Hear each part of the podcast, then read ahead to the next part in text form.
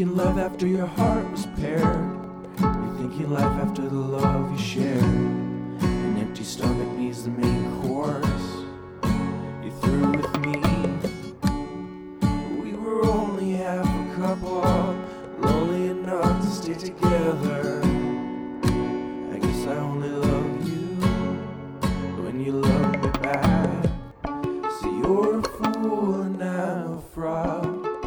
Because I am my own damn god. Half the time. Hello and welcome to the EduPunks podcast. This is your host, Greg Vitamin. Here we've got us another special episode for you. Uh, it's the second part of the conversation that Katie Ham had with Chris Gilbert. Some good good feedback from the first one uh, with the conversation with Chris, uh, sharing a bunch of stuff that he's learned from Harvard. Probably one of our most historical episodes that we've done so far, which is really great, really cool.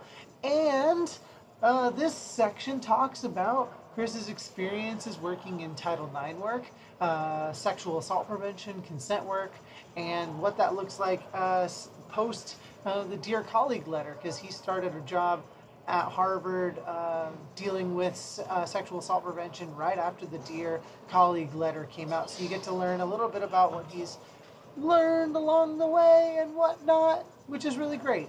You might notice that the quality of me talking right now is a little bit different because I'm doing this little bit at work, which is fine. The good thing is you don't have to hear me a whole bunch again this week, which is nice. And uh, a little bit of a spoiler alert the upcoming episode of next week is going to be another live one that we recorded at the ACPA convention in Houston, Texas. Uh, it is a tattooed professional panel, and you'll get to hear a bunch of different voices on that podcast episode as well, which is which is a lot of fun. So yeah, you're not going to hear much more from me now, but please, if you like what you hear, tell your friends, share, rate, review, subscribe, do all that fun stuff, do all that great stuff that you always hear on podcasts. And yeah, let's get to this conversation with Katie and Chris.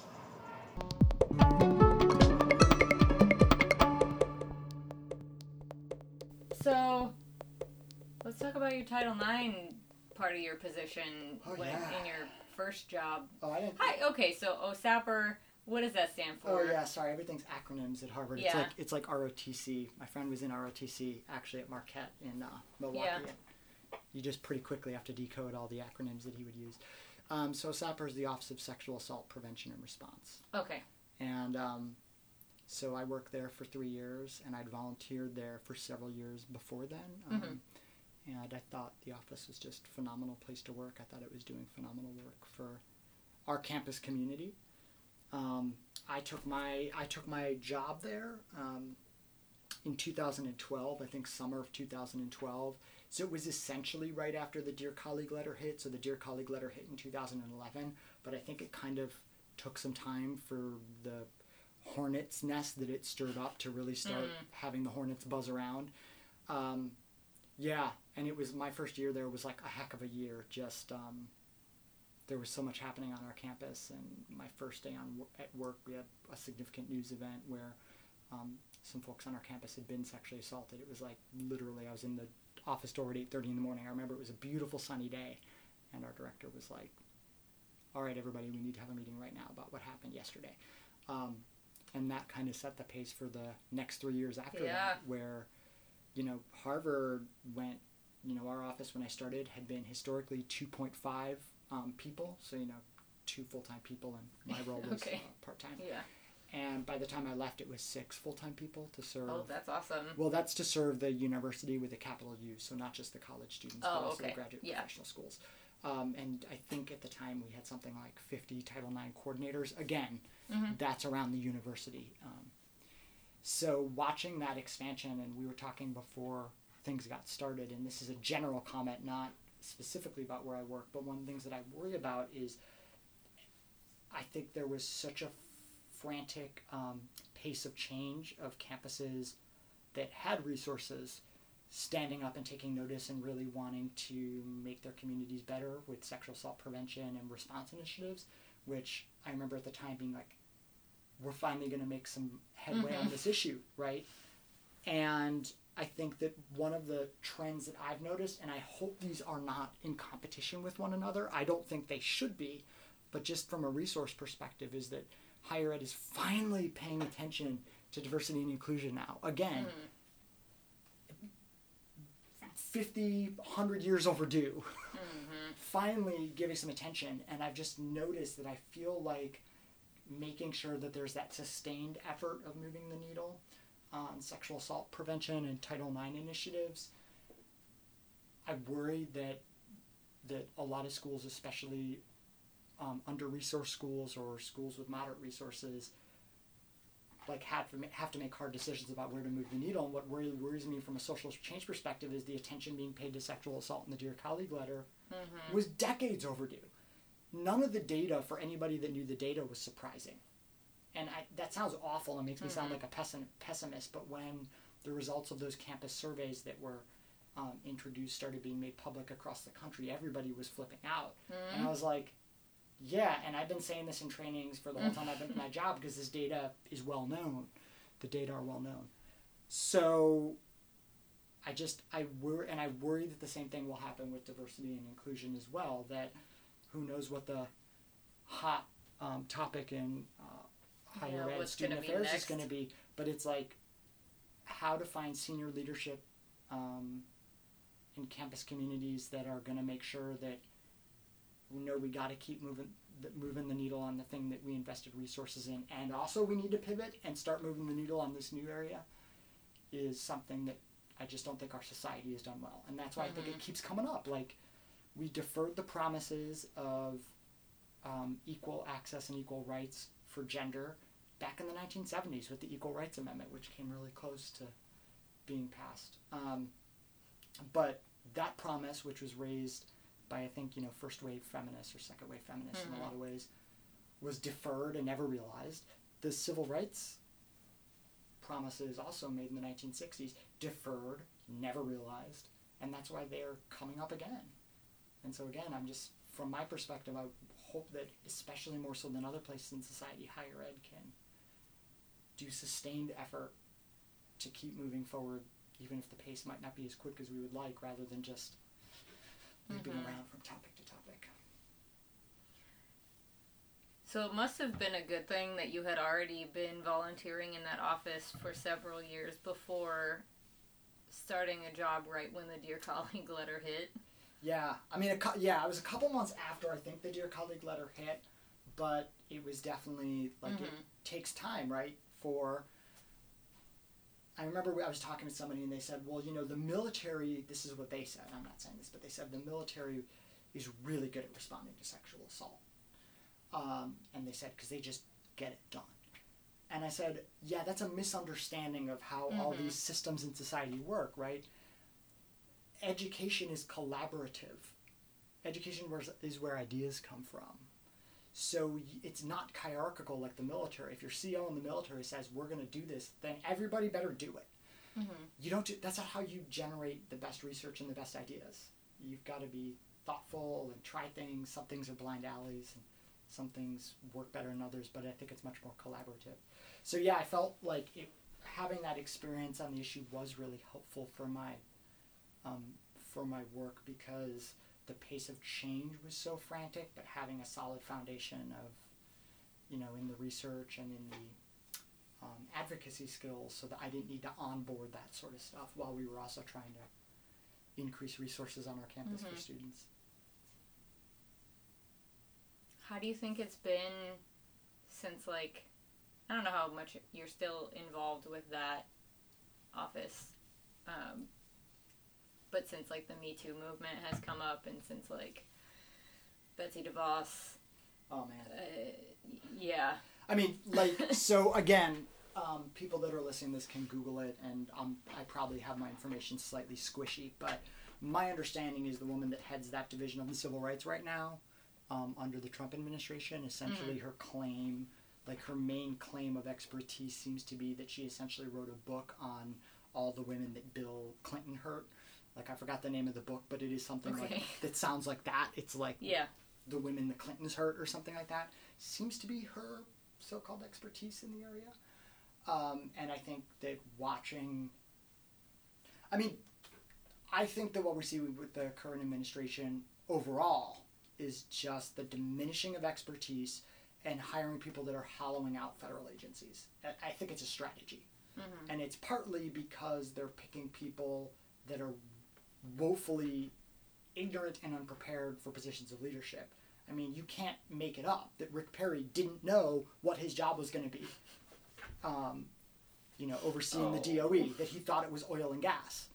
And you're like, um, no, your job is in part looking after the security of our nuclear arsenal, which also is a really important job. So I think that like the diminishment diminishment of expertise is really worrying. I think on the part of people, probably like the Co- Koch brothers and um, you know Steve Bannon and the other miscreants that make up the current administration.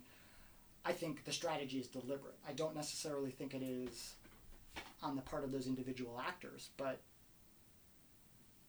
yeah, it's really worrying. I worry about the, you know, recently was the rollback of um, guidance for schools for trans inclusivity. Like, basically, like, yeah, we take it back. Uh, there's no actual rules, just do whatever, and we're not going to look into it too closely. And I mean, what does it say when a federal regulatory agency literally is just like, yeah, we're just not going to look into this too closely? You're ba- you basically might as well just dog whistle the issue and say, Mm-hmm. no, there's no such thing as those rights for people. Because if you screw it up, we're not going to hold you to account. Um, so, yeah, I really, I mean, you know, here in Massachusetts, I, I hope we're a little bit insulated. And I think that Mhm. certainly, you know, Lesley's got a phenomenal track record where you work of um, LGBTQ um, inclusivity. So it's unlikely that a place like, like Lesley or like Harvard or like some Mhm. other spaces in Massachusetts are going to change their character fundamentally and say, "Oh, never mind, nobody's gonna Yeah. go after us. We're not going to do it." But I really worry about secondary schools. I Mhm. worry about community colleges. I worry about schools that are under resourced. Um, and working at Harvard, I perhaps use the word under resourced very loosely, but I think our endowment is in the 30 billions of dollars last time I paid attention. I don't Mhm. pay attention very often. And you know, there are schools here in Boston with maybe a $100 million endowment or something like that. So if the market takes a downturn, there's not a lot of slack um, in their operating budget.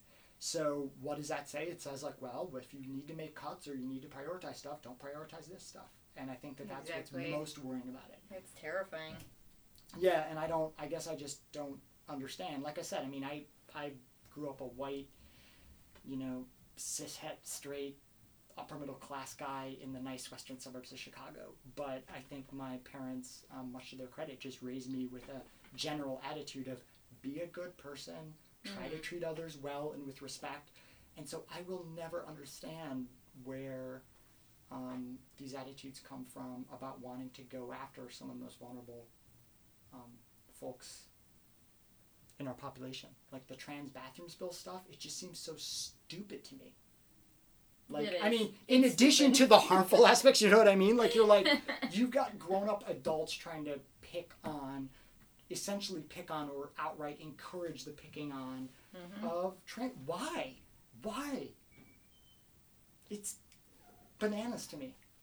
I mean, it's really harmful and all the rest of it, but it's just like is I just want to. I just I guess I just want to believe the best about people, and I don't want to believe that there are people out there that would actively treat others poorly on purpose.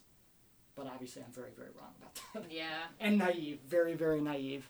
So yeah, that's I really worry about that because I think that where the dear colleague letter was so powerful, and it, I mean, you saw overnight within a year, you saw schools hiring for positions um, immediately to be Title IX coordinators because I was like, oh, we're required to do this because if we don't, we could be in real hot water and lose federal funding.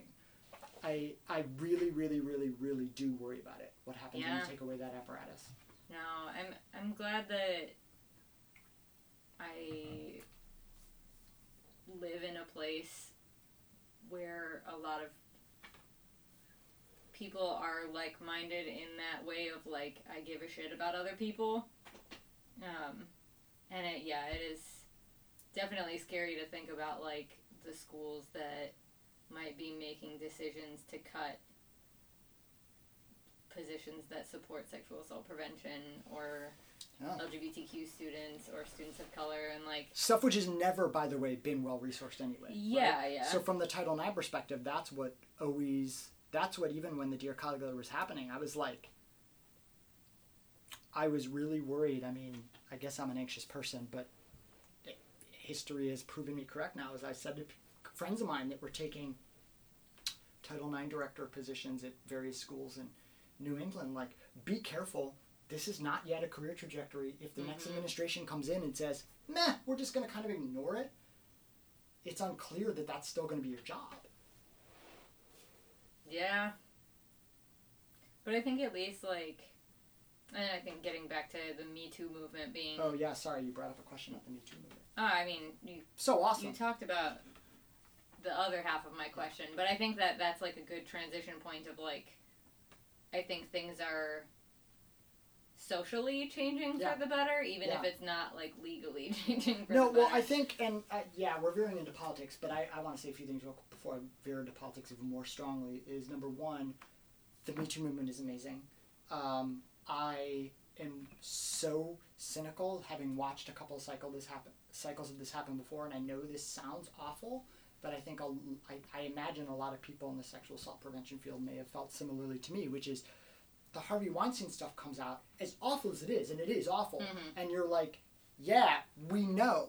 We've Mhm. known this sort of systemic abuse happens and has been happening, and obviously, what history has shown us is that America just doesn't care and isn't going to do anything. yeah. So honestly, when the Me Too movement started, I was like, I was not hopeful. I was kind of like, yeah, it's going to go away in a week because that's just what our country does. And I am thrilled that it is not. Mhm. Um, and I think that you're right that increasingly, though not totally, it's Oh, hopefully becoming totally. so so culturally unacceptable. Yeah. Um, and I mean, I think that BGL, sorry, Harvard uses the The um, acronym differently, BGLTQ, yeah. Another way that I just give myself away when I talk to folks at other schools. But, you know, having lived through that where I had um, a loved one die of HIV AIDS relatively early on, not super early, but he passed away in 1994 Mhm. and I think probably contracted the disease at some point in the late 80s.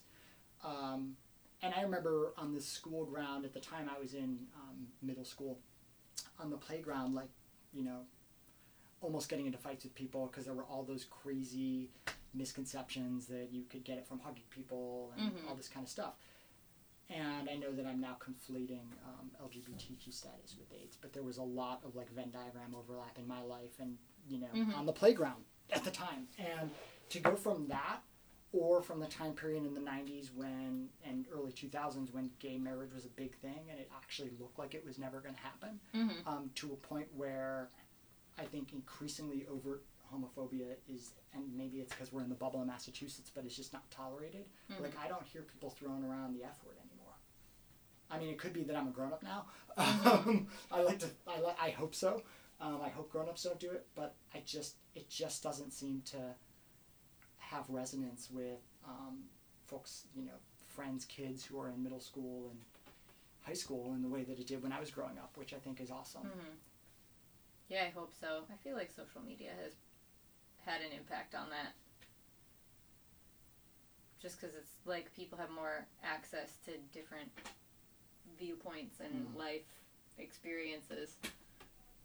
But I, as I think I lived in the Midwest more recently than you did. I don't know when the last time you lived there was.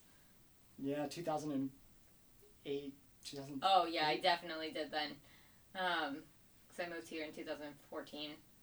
Um, it's still homophobic there. You're categorically, let me state. I um, mean, like it's not as bad, I don't think, but it's still there, um, for sure. Yeah, you know, now that you mentioned, I'm remembering that when I went to Rockford, Illinois for a wedding, I was wearing a bow Mhm. tie, and I had a pretty grandiose mustache at the time, and I got called some uh, homophobic slurs when we were walking around downtown Rockford. Um, so yeah, I mean, Craig walking around Massachusetts gets homophobic slurs. that's Honestly, unfortunate. Yeah, but I think, I think it is less acceptable than it used to be. I mean, I think it's more that the like kids do it less and less now. I Yeah, think. That's Yeah. my subjective impression. Like it, it almost doesn't register for them. Like that's stupid. Why? Um, and again, Yeah. it could be because we're in. Yeah, Like that's fair. you know, I'm in Cambridge, so the friends I have that are sending their kids to preschool. Like the preschools are basically like, let's talk about how problematic late stage capitalism is, right? so, um, so it's just different. Ah, that's so great. I mean, I'm just kidding. But the amount of people But I knew. honestly, like it's No, but seriously, I knew people. it's it's more plausible here than it would be. the eighth grade, the some of the eighth grade classrooms here teach um, bystander intervention yeah, from a sexual assault perspective, which is amazing. Because I would I went into a couple of eighth grade classrooms with my old job and tried to build a partnership with our student groups to kind of do that sexual assault prevention education and modeling for um, eighth graders. And the eighth graders are like, yeah, we know, we know bystander intervention. You're like, That's "Wow." amazing. Yeah. The other night, uh, when we were tabling for Art of Survival at the Animal Flag record release show, uh, there was a kid who stopped by our table, and he was in high school, and he was talking about how he was in this uh, this gender and society class that he opted In into high school? in high school. awesome. Yeah, and they were talking about like sexual assault and gender identity and like systemic oppression of women and trans people, and I was like, in high school. Wow. That's incredible. but I actually I I do think that this is this is perhaps one reason why education is under is under assault. Uh, Yeah. Is it's really the inflection point about introducing folks to ideas. So Mhm. if you want to introduce folks to this notion of inclusivity broadly understood and that these forms of pernicious discrimination uh, have reasons and come from places of power um, and are deployed strategically, and you're an educator, you can do that. You can teach a class about gender and society and how all this stuff is Mhm. socially constructed and kind of nonsensical when you really drill down, right? And conversely, if you really feel that, um, you know, I actually was listening to NPR Saturday, uh, and they were going to some fancy conference for young conservatives on college campuses, and uh, protesters showed up. And apparently, one of the chants that the conservative students deployed was, "How many genders are there? Two. so, you know, that's a thing. But it's just it's funny to me. It's weird to me that that's a that that's a thing. like what it's kind of like those people who like spend their weekends like protesting outside of planned parenthood like i just wonder like why are you wasting your time on that like why is that what you want to do with your life like what you want to do is go chant about there being two genders like that's what you've chosen to do, Do with your life. Do something constructive, you know. Do something constructive with your weekend. Um, no, I, I don't get it. I don't get it. I know. yeah, I used to bike when I used to bike into campus. I used to live in JP, and uh, and there was I don't know what it was. If it was a doctor's office, I don't think it was a Planned Parenthood clinic, but like right by the Walgreens that's down there on I forget what street it is, Harvard Street or whatever in Brookline. There Mhm. was always like this one, these one or two weirdo protesters with gigantically oversized signs with you know pictures of Mhm. of embryos on them and and I just like I never did it but I always just because I was always running late but I always wanted to just stop and just actually not get into a shouting match but be like what like what are you what are you doing? Like you got up earlier than I did for work to do this but like Yeah. why? Like why? If you want to if you want to you know change people's minds or protect children there's lots of ways to There's do it. so many ways to do it, and this is what you're mm. choosing.